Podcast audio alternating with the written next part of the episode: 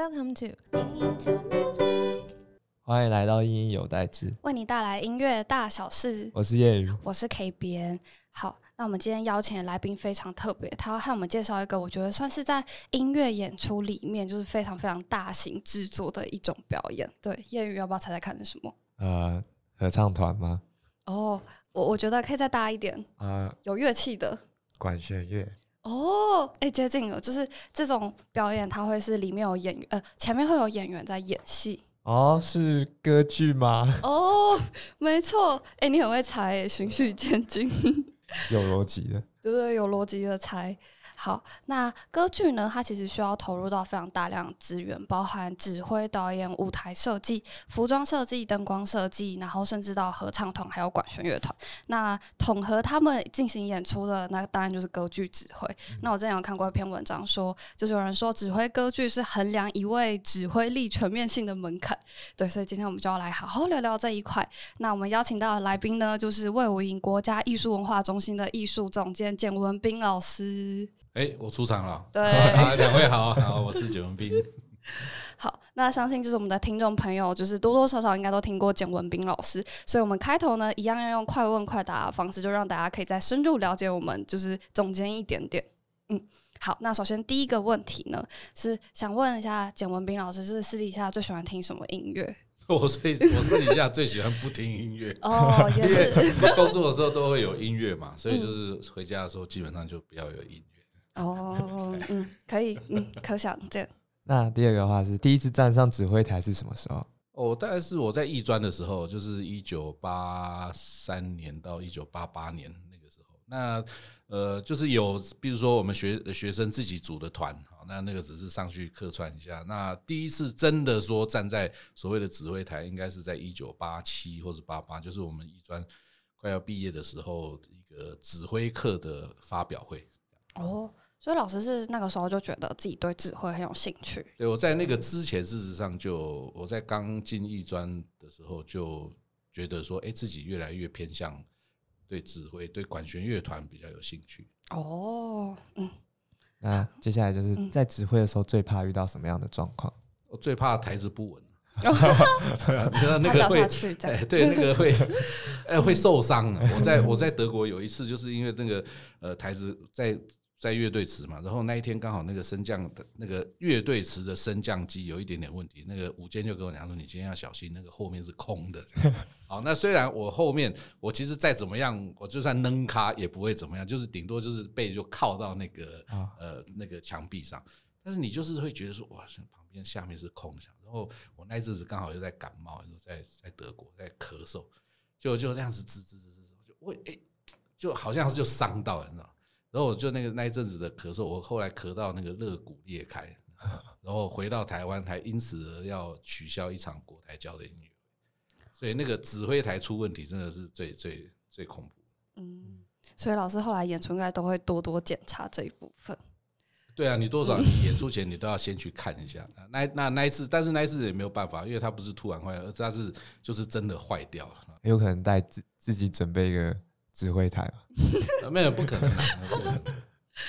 好，那老师还记得第一次站上指挥台的心情吗？就之前刚刚讲到那个学生的事情，好像还蛮蛮淡定的哦。对，因为事实上你指挥的东西，你有一大半是之前就已经完成了，不管是你自己的学习准备，或者说你跟交响乐团的排练，那其实你有超过一半的东西，你在这个时候都要准备好。嗯，对啊，所以就是我觉得好像还蛮淡定的。哦，嗯，好，那老师通常会是我们来讲讲生活的部分，就是老师是晨行人还是夜行人？嗯，我应该两个都有吧，因为因为我尤其是最近，嗯，因为这几年来我同时我我有有指挥的演出，然后但是我同时又在魏武营有做这个总监的工作，所以其实要做的事情还蛮多了，所以。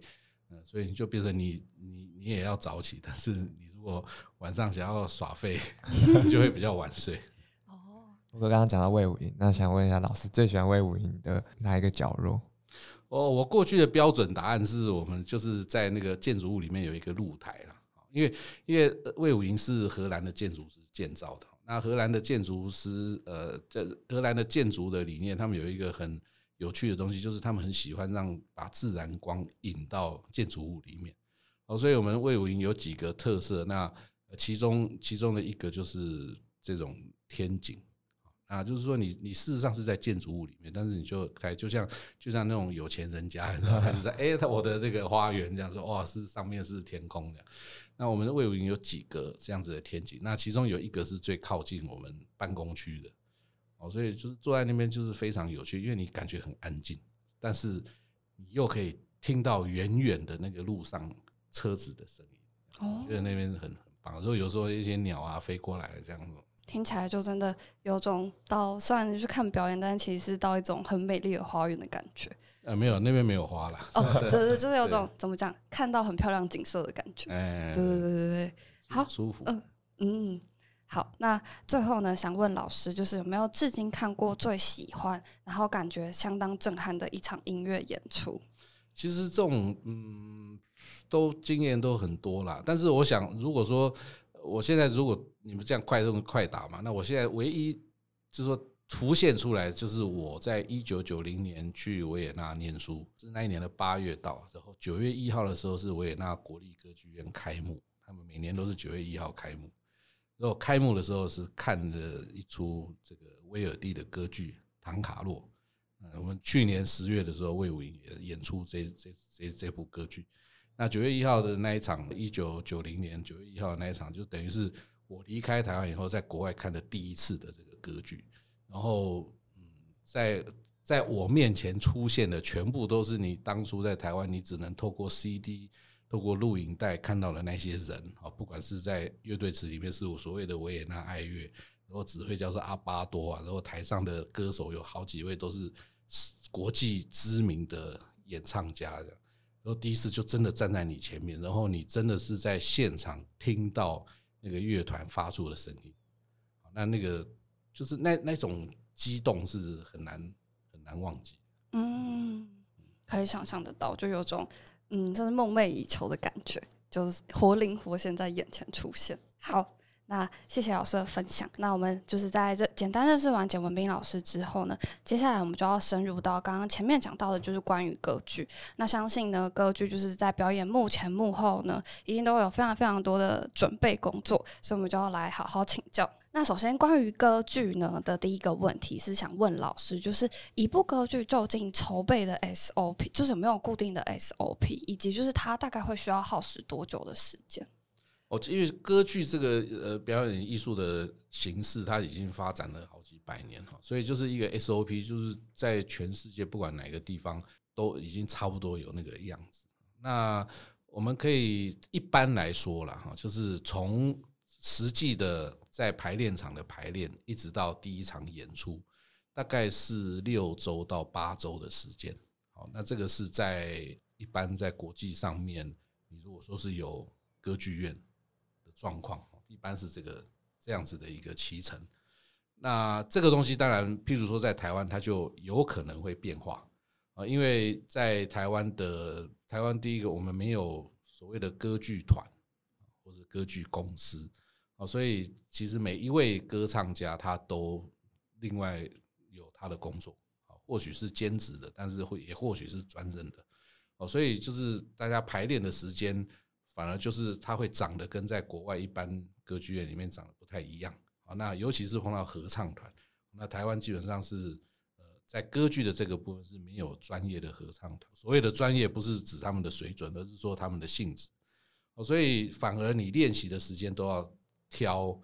大家平常在休息的时候，意思就是周末。你在国外的话，周末是绝对不会有呃不会不会有排练因为休息就是休息。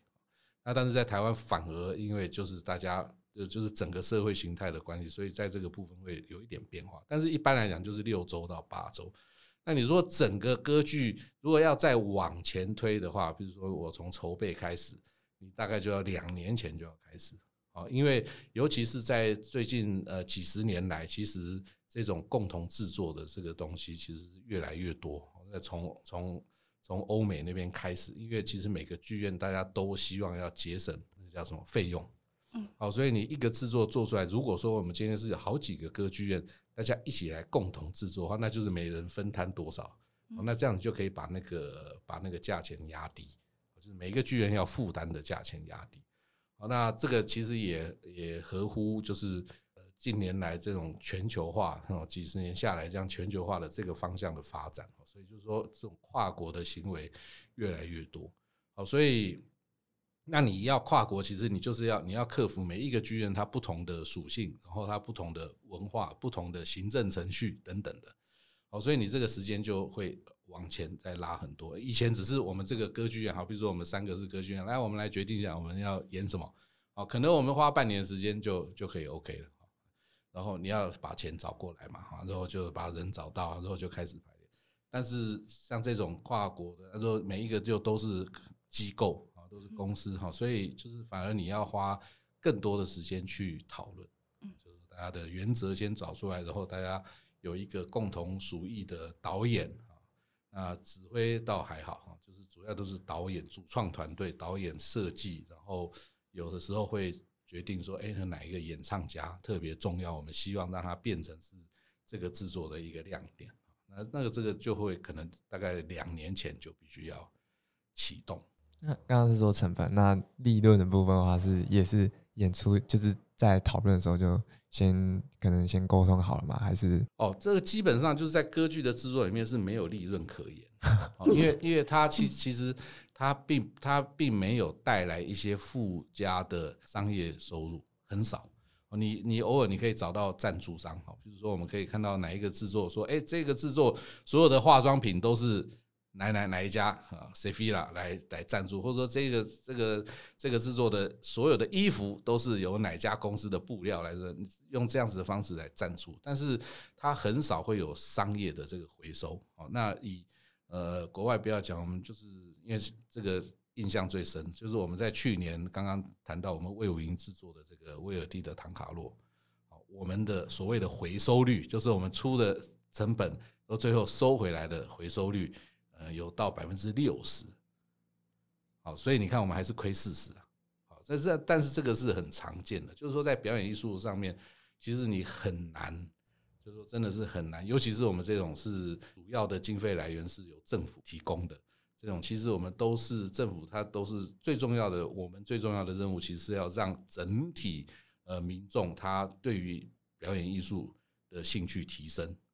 好，所以就是。协助他们提升，这个是最重要的任务。所以你可能你会有很多种武器，比如说我们的票价都会是比较低廉，哈，跟民间的经纪公司主办的音乐会来比较的话，哈，我们的票价就会拉很比较低。另外，我们在出租场馆的部分，我们的这个出租费用也压的比较低，就是这就是要让台湾的就在国内的表演团队还有观众。他们更有机会可以进来，好，所以也因此它会影响到我们的回收率，好，那那所以这个利润的部分其实也没有什么好谈，啊，就是其实这因为我讲的这个不是只有在国在在台湾的，其实在国外大部分，尤其是在欧洲那种非英语系的地区，其实也都是这样子，所以其实没有什么利润，我们只是因为就是我在这这个制作在我这边演出啊，票房就是我收嘛。啊，在你那边演出就是你收，就是顶，就是啊，这个是就是尝试啊，所以大家不会讲啊，也没有什么好讲。所以大家真的要多多支持表演艺术，对，尤其歌剧这么这么辛苦的。嗯，不过刚刚前面有提到说，歌剧是一个很庞大的组织嘛，有呃乐团啊，然后有演出的人。那歌剧的一般的排练会怎么样去进行？呃，歌剧一开始的排练，它第一个先走的会是音乐的排练哈，所谓的音乐排练就是，呃，因为歌剧它除了有给交响乐团给给乐团要演奏的谱，它也有给指挥要用的谱，它也有把它改编成钢琴的谱，就是以方便排练的进行。因为我们没有那么多钱，让每一次的排练都是整个交响乐团在那边，所以这个从一开始歌剧从十十八、十七、十八世纪那个时候开始，在逐渐产业化、工业化之后。其实就是都是用钢琴来负责排练，所以第一个通常第一个排练都会是钢琴跟声乐家的排练，还有指挥哦。然后就是说我们确定好，我们今天要演唱哈，比如说《魔弹射手》，好，那指挥就会说啊，我希望这里在哪哪啊，歌手可能会讲说，我希望在哪哪哪，那然后就是大家去大概瞧好这样说，哦，我们会这样子处理，然后那就是不管是对指挥或是演唱的人来讲，他就是会彼此适应。好，那因为你音乐，因为歌剧它是以音乐为主的戏剧表演，好，所以你在音乐的这个部分，你一定要完全没有问题。就是意思就是说我今天要上到舞台去开始做那个什么台步的演练、走位的演练之前，我必须要非常确定我在音乐的部分。是完全准备充足，所以通常是有，就是先做这个排练，然后呢，导演就接手，导演就开始，好，来，我们来那个就从第一幕第一景开始排，那这个时候他专注的就是在走位，那通常这个这种排排练呢，也一定会有一个指挥在，哈，不是指挥本人在，要不然就是指挥的助理会在，那导演那边呢，就是导演会在，然后也有一个导演的助理会在。那他有其他啊，之后它就会有它的功用，好，所以就开始这样排。好，那但是这个顺序有的时候会因为，因为有一些歌剧院，譬如说在台湾，我们可能是因为不是歌剧公司嘛，不是歌剧团，所以你这些演唱家你是到处都来的，所以大家的时间不一样，所以你很有的时候会发生，就是你没有办法在真正舞台排练之前先弄一个排练，大家来走音乐。那这个时候呢，就会跟导演协调说好，我们在每一个要走舞台排练之前呢，我们可能会先花半个小时先走音乐，就是走待会要排的东西，然后之后再开始开始做这个舞台的排练。但是基本上原则都是这样，音乐先确定，然后再走台步。那用钢琴这样排，那通常呃，因为一般在一般的日子里面，这个要演出的地方，他一定还会做其他的演出。啊，所以排练会在排练室进行，比较大型的排练室，然后就是，但是那个走位都会把那个 mark 都把它标好，就是说大概的大概的方向什么。然后到演出前两个星期的时候，那个剧组那边就会开始先去搭台，他就会先把布景这边搭起来，然后调灯光啊什么什么，就大概这种大概是进行呃两到三天不不等，然后这些都差不多搞定的时候。我们演员就会进去，我们就真正式的在舞台上面排练，哦，但是还是用钢琴，然后省钱嘛，然后是，对。那在这个过程里面呢，如果有合唱团的时候，那合唱团也会加入排练，但是他不一定会照，因为一般最一般的排排练的方式是就照着剧情走，我就是从第一幕第一景看到叭叭叭叭叭叭这样走到最后一景这样，但是合唱团他不一定。他不一定是从头到尾在台上，他可能是第一幕第一景，然后再就是第一幕第八景，然后是第二幕什么，所以合唱团又人比较多，所以通常导演他会把合唱团要排的部分集中，啊，集中就是我们在这几个排练就是把合唱团搞搞定，然后有一些是合唱团跟独唱家有互动的地方，好，那我们再另外安排，好，说这样这样排排排排以后呢，然后乐团就进来了。那乐团在进来之前呢，指挥会先跟乐团自己单独练习，合唱团也是，合唱团要进台要上台之前，也是指挥跟合唱团也会有单独的练习，然后乐团加进来以后，就跟就是他们在走走走位啊，台步就是在舞台上面就这样子练习，好，像练几次以后呢，大家呃可能是一两次，然后就会开始要化妆。就是要要要先要着装啦，因为你你要适应你的你穿衣服在台上活动的这个感觉，好之后，然后着装之后呢，再来就是着装加上化妆，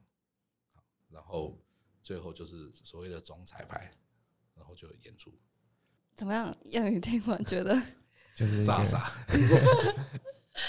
感觉只是一个很庞大工程。对啊，我觉得真的，而且老师把那个细节完全印在脑海，就觉得哇！因为我干这一行已经干了几十年，所以就有种我觉得听众朋友听到一定就会就是完全就是很想看看到底歌。我刚还漏掉一个东西，就是呃，有我们就是有钢琴在舞台上面排练嘛，就是这个走台，然后同时间指挥就会带乐团单独练习，然后再来会有两个练习是指挥乐团还有歌手，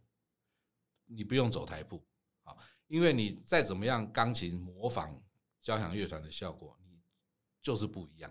哦，所以你一定会有两个一两个排练，就会让歌手去适应，因为每个乐团他演奏出来的声音可能有点不太一样。哈，他就是让他们去适应乐团演奏演奏的这个声音。你不用走台步，你是站在那边唱，就像音乐会一样，然后才乐团才进到剧场里面，然后跟跟演员，然后还有走台步这样子。哦。哦，不过，因为歌剧它都有分很多很多幕，所以通常排练应该也会是分幕进行。对对，就是最通常就是照这个顺序，就第一幕一二三四五六七八景，然后再就是第二幕，对对对对对，就第三幕。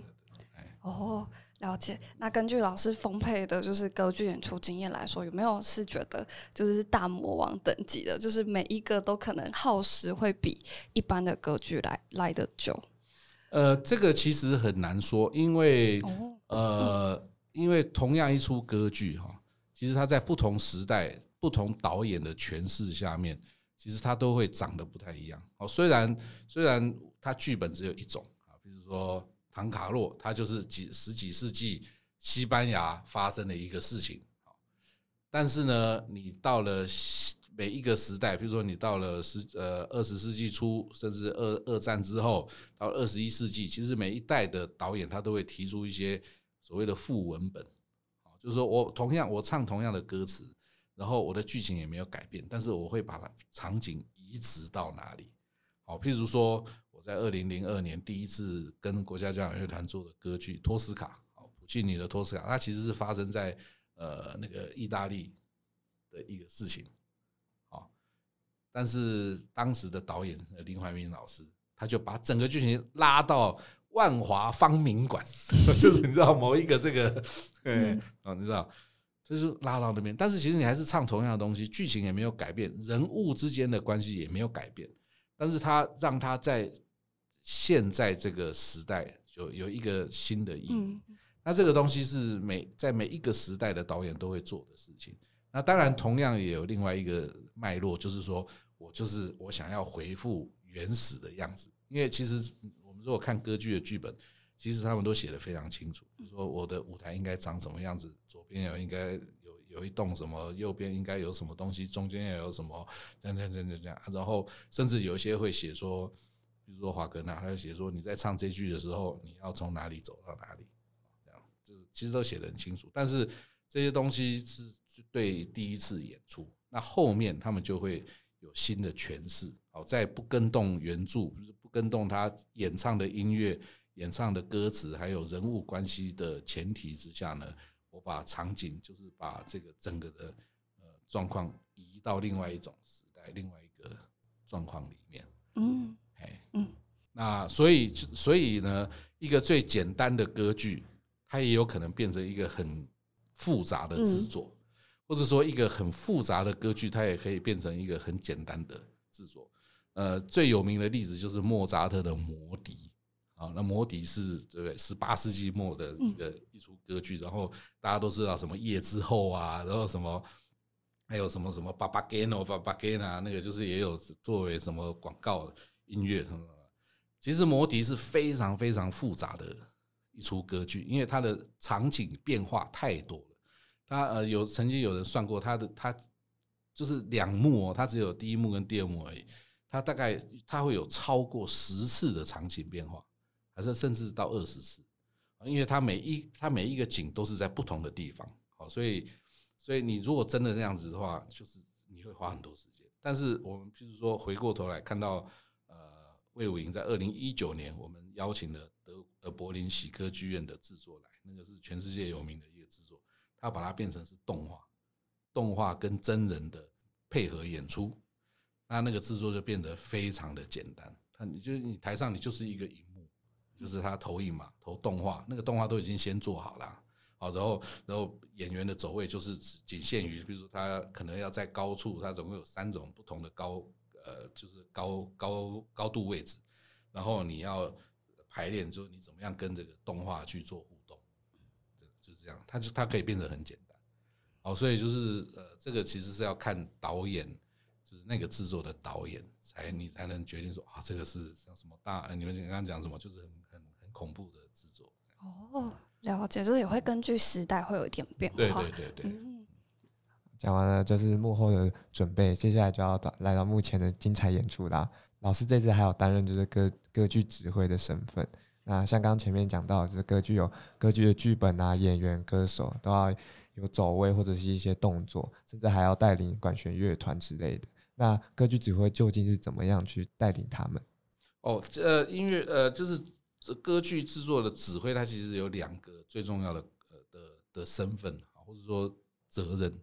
第一个，他是音乐的守门人啊，因为呃，因为一般来讲，导演他顾到的是观众眼睛看到的部分，好，所以我要有所谓的戏剧效果。呃，我们就举一个大家常常会拿来当笑话讲的，就是有一些导演会犯的错误，比如说他要歌手躺着唱，啊，或者说趴在地上对着地板唱，那这种就是很很愚。蠢的错误，因为这个声音你没有办法，你你歌手，因为你你你在台上，他不是舞台剧的演员，他也不是特技演员，他是声乐家，所以他必须要发出声音，发出他要演唱，所以你怎么样的设计都要让他可以演唱，好，所以那这个那或是说他有时候跟这个动作无关，比如说他在情绪的表达上面啊，比如我们同样讲这一句话。我可能我是导演，我对这句话有这样的诠释，我希望你这样可不可以？然后你有另外一种不同的诠诠释，等等等等等。但是呃，他有的时候他会他想要诠释，比如说啊，你这一句跟那一句中间可不可以再停久一点？好，但是歌剧百分之九十，而且而尤其是后来宣叙调逐渐消失之后呢，你百分之百时间都是有音乐的。好，那音乐有它它固定的韵律。它有它的格式，那有些导演因为这样子要求之下呢，他那个格式会被打破。那指挥他就是我说为什么守门人，就是说指挥他就是最后一道防线。他说不行，我们要回归音乐的本质。好，所以你这边你不能停，或是说指挥觉得说，嗯，我们可以，就是他他自己判断觉得说，哎，在这个这个部分的这个音乐，我们可以做一些调整。那他就会跟导演商量，跟演员商量，就说：“哎，我们好，我们这边停一下，但是你不能停太久，啊，要不然那个感觉会掉，就是这样子。那有的时候，然后还有一些导演，他比如说他自己的诠释，他会觉得说，好，比如说演唱这一首歌，好，你应该是愤怒，那只会说，哎，不好意思，他原来写这个，包括这个歌词，他是欢乐的，哦，呃，他在享受恋爱的幸福，那他就会，那这个时候开始就会 argue，” 因为你知道，其实你同样的一个音乐，虽然是说他歌词写了，但是你也可以用讽刺的方式来表现嘛。所以你你可能是用讽刺的心态说啊，这个你看好，我听幸福甜美，但是其实你是在讽刺。所以这个东西就是指挥他会站在音乐的角度上面，其实也就是代表作曲家，就是他是最后一道防线。嗯，那这个是其中之一。那其中那另外一个就是每呃每一场演出。指挥是所有这些表演人员呢，我是说表演人员唯一一个可以看到全部的人，好，因为他是背对观众，好，然后他面对舞台，那所有在舞台上表演的都是面对观众，所以还有包括我的灯光效果什么东西，或是布景他摆的样的地方，都是只会是唯一一个可以看到的，就是在表演的当下。但是唯一可以看到整体的一个表演人，后台技术人员不算，因为有的时候他灯光控制室他也是在观众席后面，他也可以看到全部，但是他他但是他其实是主要是专门是在处理灯光那一块，所以指挥他是第一个，而且他是离观众最近的人，意思就是说这个制作如果演的不好，那个观众要扒头，一定就是扒管 扒指挥的头嘛，就是扒这样打下去就是最快嘛。所以他的责任最大，就是他必须要离观众最近的地方，而且他又是音乐的把关者，对对对，掌管者，他要他要试着让整个的演出很顺利的进行。那这个顺利并不是只有音乐的部分，还包括整体。好，比如说有的时候，比如我我常常会碰到碰到的例子，呃，就是我们明明排练是这样子，但是呢，今天啊，我们的女主角来。她说：“哎我今天状况不是很好，今天哪一个哪一条歌我可不可以快一点啊？好，所以我就马上要做调整。但是你从整体来看，你不能说这条歌就快一点，然后又回到原来，因为它一定要有一个 balance，好，所以你就要去判断说，那我的情绪要怎么样抓回来，等等的这些东西。然后有时候我看到，哎，今天他登的那个效果，或是说，或是说合唱团在后面他所做的一些动作，什么，就是它会产生一个戏剧效果。那你指挥要当下立刻去判断，就是说我要怎么样把这个张力去加强，或者说刚刚拉塞了，我要赶快把它用橡皮擦把它擦掉，你知道吗？就是指挥他要随时做这个判断啊。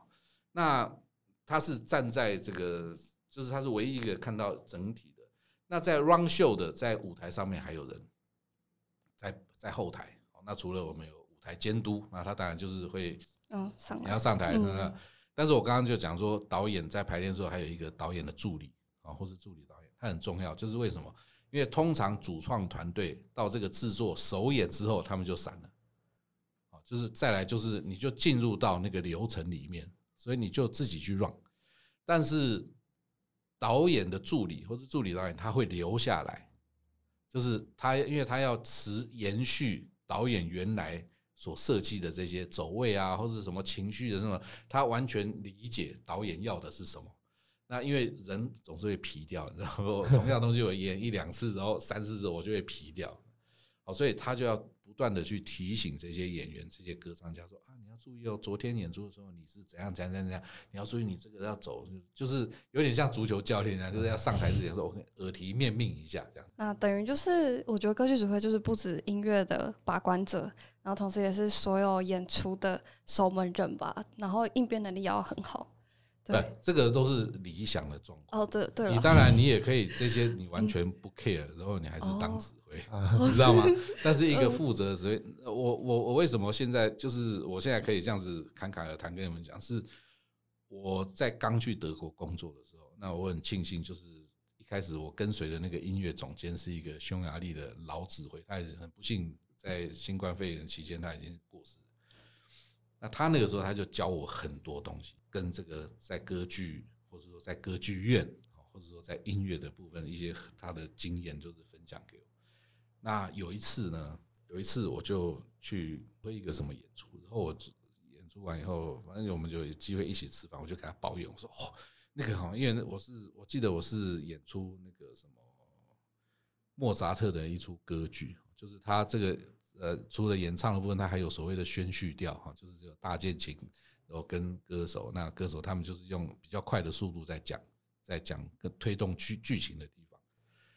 我就说哦，那个大键琴弹太烂了，那个那个整个的那个速度都被他拉掉，什么的那。他就讲说，那你为什么要让他烂掉？第一个你可以控制他，他在乐队时；第二个你可以控制歌手，歌手看得到你。好，你比如说你想要快，你就是做一些手势，让你快一点，快一点，然后叫他等一下，什么，就是你可以这些事，事实上你还是做得到。然后，然后我就想起了我当时，呃，之前我在维也纳还在求学的时候，我曾经也看过的一出，也是莫扎特的歌剧的演出。那他是，就是那一场演出是著名的意大利指挥家穆蒂，哎，他指挥的。那我就看到，我就我就我那个时候印象深刻，但是我没有把它连在一起。我就想说，哇，他居然连这种宣叙调他都在指挥，你知道？我想说，哇塞，你也是掌控欲很强的。但是后来我的这个音乐总监跟我讲，我就说，对，确实也只有指挥一个人他可以做得到，因为你你不能说只是抱怨什么，因为你是有机会可以去改变这些事情，那你就说自己不要放弃。所以我从那个时候开始，我就觉得说，哎。哇，那哦原来是这样子，指挥其实可以做的东西多。那也是在那个这个这一段工作期间，在德国莱茵歌剧院呢，就你就有机会，比如说，因为你就是在歌剧院工作嘛，你就觉得，比如说你在演出前，你就会站到舞台上，你知道？你站到舞台上之后，你就想象你是歌手，你就说你就这样看向观众席，看向指挥，那你就会发现说，哦，原来人家呃，一般那种老经验的演员就会。跟跟我们这些新人讲说，我告诉你，无论发生什么事情，反正每一个小节的第一拍，你就是给我狠狠的从上面往下画下去，就是了，一切就会归到那。那我就从那个舞台，我才发现，就是说，人家为什么讲说指挥动作要清楚，因为你站在舞台上看那个指挥，那个真的是小小的，你要是动作不清楚的话，他们真的就是只能靠自己啊。那你这样，你指挥存在的意义就没有。然后另外就是，其实你最重要的，真的就是因为每一个小节其实就是一个音乐的韵律。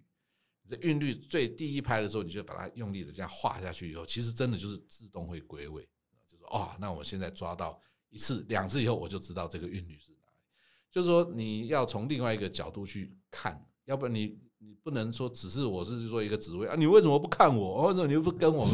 那事实上他们有他们的困难，那你要去理解这个困难。所以大家下次看歌剧演出的时候，我觉得也可以稍微瞄一下指挥，看看他有没有什么精细的，就是指示。有有有，这很很有趣的，因为你而且你会看到常常那个指挥就是我们都讲说那个头埋在总谱里面，他就是死死的盯着他的总谱，但他从来也不会去看演员，因为其实你跟演员你的眼神的交汇其实很重要。啊，你然后你要看他呼吸的样子，你要知道他这里他需要多少时间呼吸什么，那很呃你会常常会看到有些指挥他就是这样埋在总谱，他完全不 care。好。那我们刚刚讲了，就是很多关于歌剧指挥的事情。那今年九月呢，就简文斌老师即将就要指挥微博歌剧《魔弹射手》。对，那我们首先呢，就是在介绍这部歌，在请老师介绍这部歌剧前，就是想先跟听众朋友简单介绍一下《魔弹射手》的故事。对，《魔弹射手》其实是一个呃民间的鬼故事。那它主要的剧情呢，就是主角的话是马克思，他他是神射手，然后他参加一个射击比赛。那为什么他要参加射击比赛呢？主要就是因为他如果得了冠军的话，他可就可以娶雅加特。那结果呢，在比赛前夕，他发现他失去了他准心，他怎么他枪法怎么样都没有射射准，然后迫不得已，所以他就到了被诅咒的狼谷里面去，跟用灵魂跟魔鬼做交易，换取了七颗具有魔力的子弹。然后故事也就这样继续下去。有人不想说我们的剧情讲的还 OK 吗？呃，基本上就是这样，基本上就是这样。嗯，好，那是针对这部歌剧，如果老师要用三个形容词简单的描绘出它的精髓，老师会用哪三个词汇啊？呃，这听起来都互相冲突啊，因为我觉得我想到的是很淳朴，然后很恐怖，嗯，然后很甜美，嗯。对，我觉得我对这部歌剧有一种就是它是又美又怪的感觉。也是啊，是。对对对对对对，那就很好奇，就是那老师觉得就是这部充满那么那么多，就是有点像互斥元素的歌剧，那它会有哪些特别独特或是精彩的地方？当然，这个这出歌剧哈，就是韦伯的《魔弹射手》，它是创作在十九世纪，就是上半叶，呃呃，一八二零年代那个时候。然后他推出以后就大大大获成功，那很甚至后来很多人就讲说，《魔弹射手》等于是第一出德意志的歌剧，不管是它的题材，就是跟森林有关，然后另外就是它整个的音乐的风格。那这个一八二零年代，它其实还是在所谓的浪漫派的初期，那。对于一个指挥来讲，我觉得这部歌剧最伟大的，或者说最神奇的地方是，它有一些我们刚才讲到恐怖的场景，比如说你在那个狼之谷，哦，你要跟魔鬼做了交易，你要开始铸造那七颗魔弹的时候，它那个音乐是就是千变万化，然后就是非常恐怖的那种，像恐怖片里面的这样的场景。但是我们看到它乐团管弦乐团的配置。是用最简单、最简单的古典交响乐团的配置，它甚至现在像现在我们看到这个呃比较比较后来的音乐作品，交响乐团音乐作品，我看到可以看到舞台上面一大堆打击乐器啊，因为打击乐器它可以做很多不同的效果，但是魔弹射手呢，它可以它可以描绘出这么恐怖的场景，甚至暴风雨或是什么魔鬼出来的。他打击乐器，他只有一套低音鼓，而且还只有两颗，就他完全不用依靠其他所谓的打击附加的乐器的协助，他就可以做出这么恐怖、张力就是变化如此丰富的音乐。那我觉得这个是一个巅峰啊，就是说在这个管弦乐团协作的这个巅峰啊。那那事实上这样子的一个特色，也是在也是绝无仅有。因为后来哦好，他可能他很大的影响了华格纳，所以在华格纳的作品里面，其实我们可以看到，华格纳对于使用这些打击乐器也是非常的精简。你非到不得已的时候，他绝对不会让让打击乐器出来，就是就是一定是要到那个那个点啊。但是在韦伯，他更他是更狠了，他从头到尾他完全没有其他打击乐，就是一个低音鼓。那我觉得你你这个太猛了嘛，就是你。你就是用这些一般的，跟贝多芬交响曲、莫扎特交响曲没有什么两样的编制，你可以做出这样子恐怖的音乐啊！我觉得这个是很很很刺激啦。那另外就是说，他在呃，我觉得他就是非常的为什么讲淳朴哈？就是也因为他的场景，一开始就是在森林里面嘛哈，然后就是我们有这些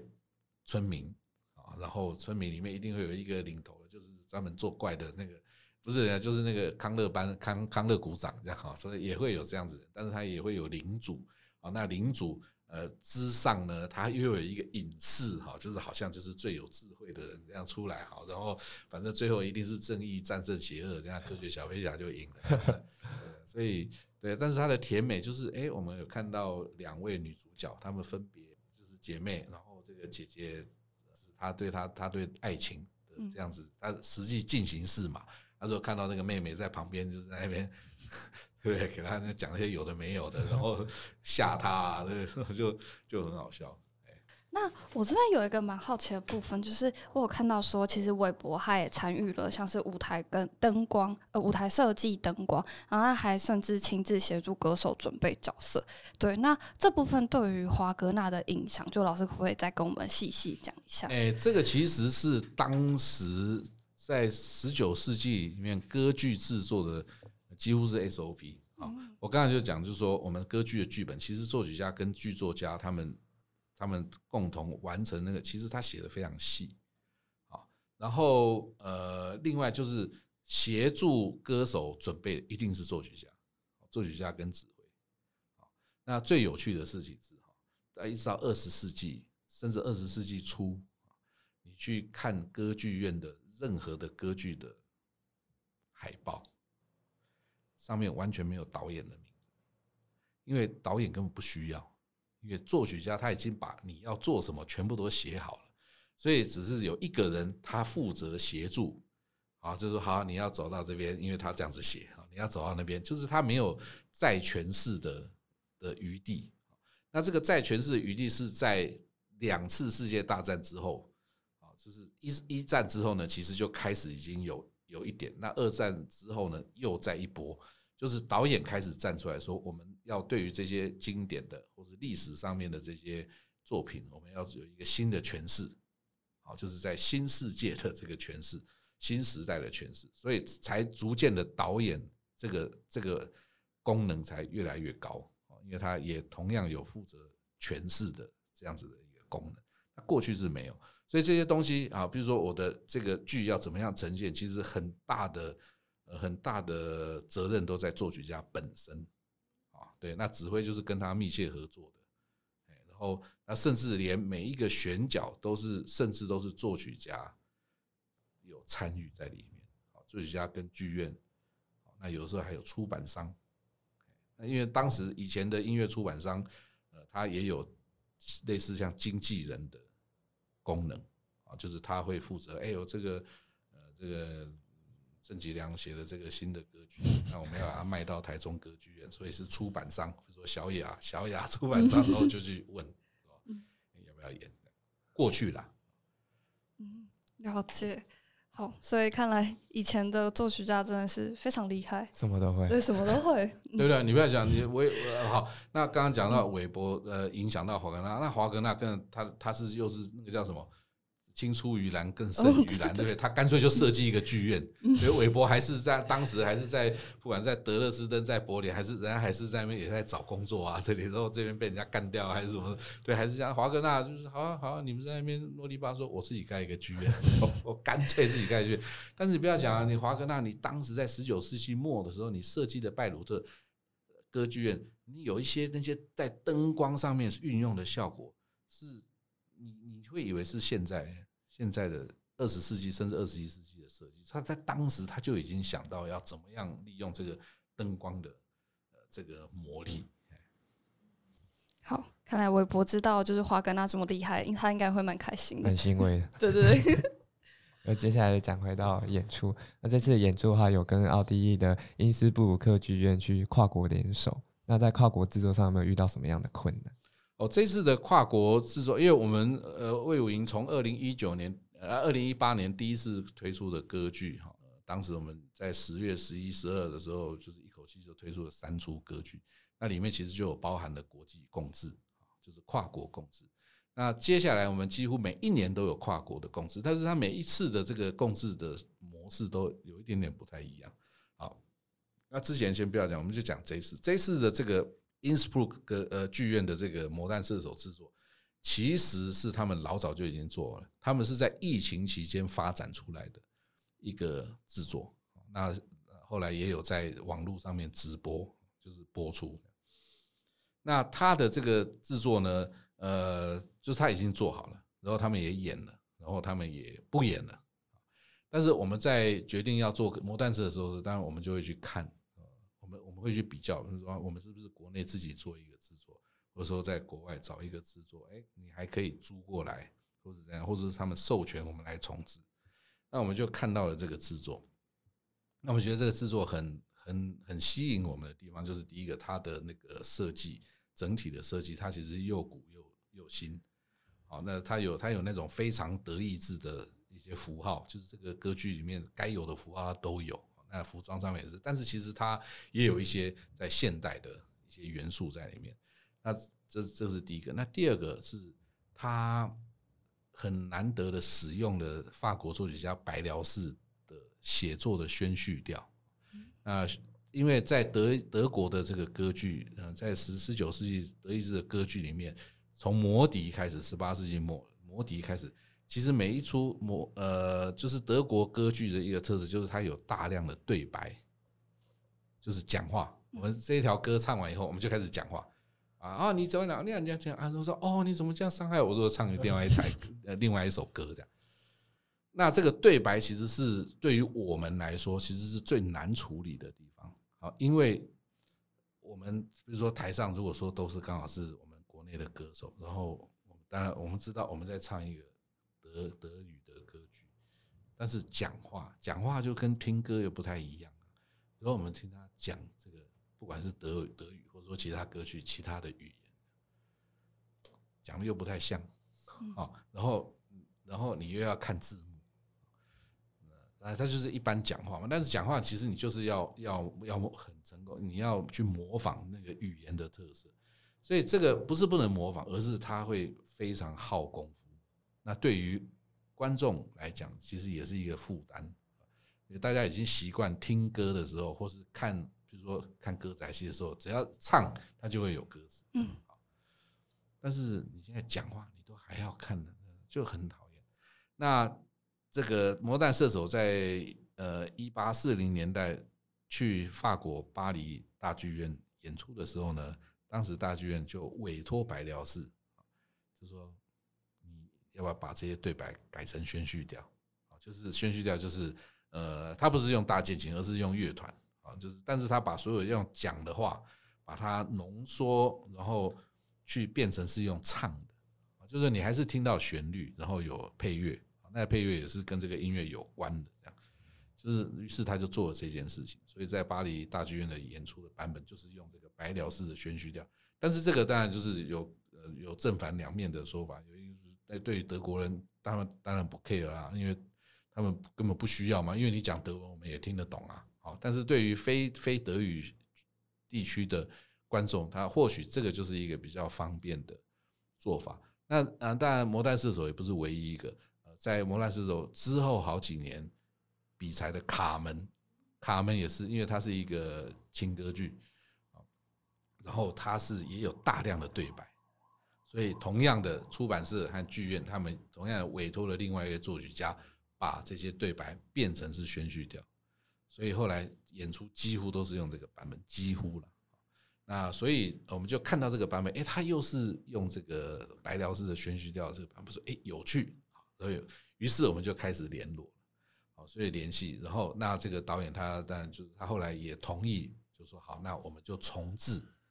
这个制作。好，那这个 Innsbruck 的歌剧院他也会派呃，不管是设计的，或者说重要的，就是会协助我们来重置过程的，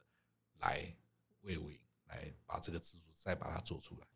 了解，那就是毕竟是这么这么经典的一部歌剧，那还是就是最后想问老师，就是那这次演出上面，就是有没有哪些困难点或是压力的地方？呃，这个还没有演出，我也不知道。哦，但是但是我们这次呢，呃，我觉得比较，因为这个其实也是我的方向啦。那同样是见仁见智，我我因为我。我在台湾做歌剧，呃，不管是现在在魏武魏武营，或者说在呃两千年左右在国家交响乐团，其实我都是希望，就是说让国内的歌手，优秀的歌手可以有更多的机会上台。所以这次我也蛮高兴，就是说我们在整个卡司，我们有两个卡司，啊，因为这次我们跟台北市立交响乐团合作，所以在魏武营演出三场的隔周，我们会到台北表演艺术中心的大剧院来演出三场。那也因此，就是连续六场的演出，我们需要两组卡司。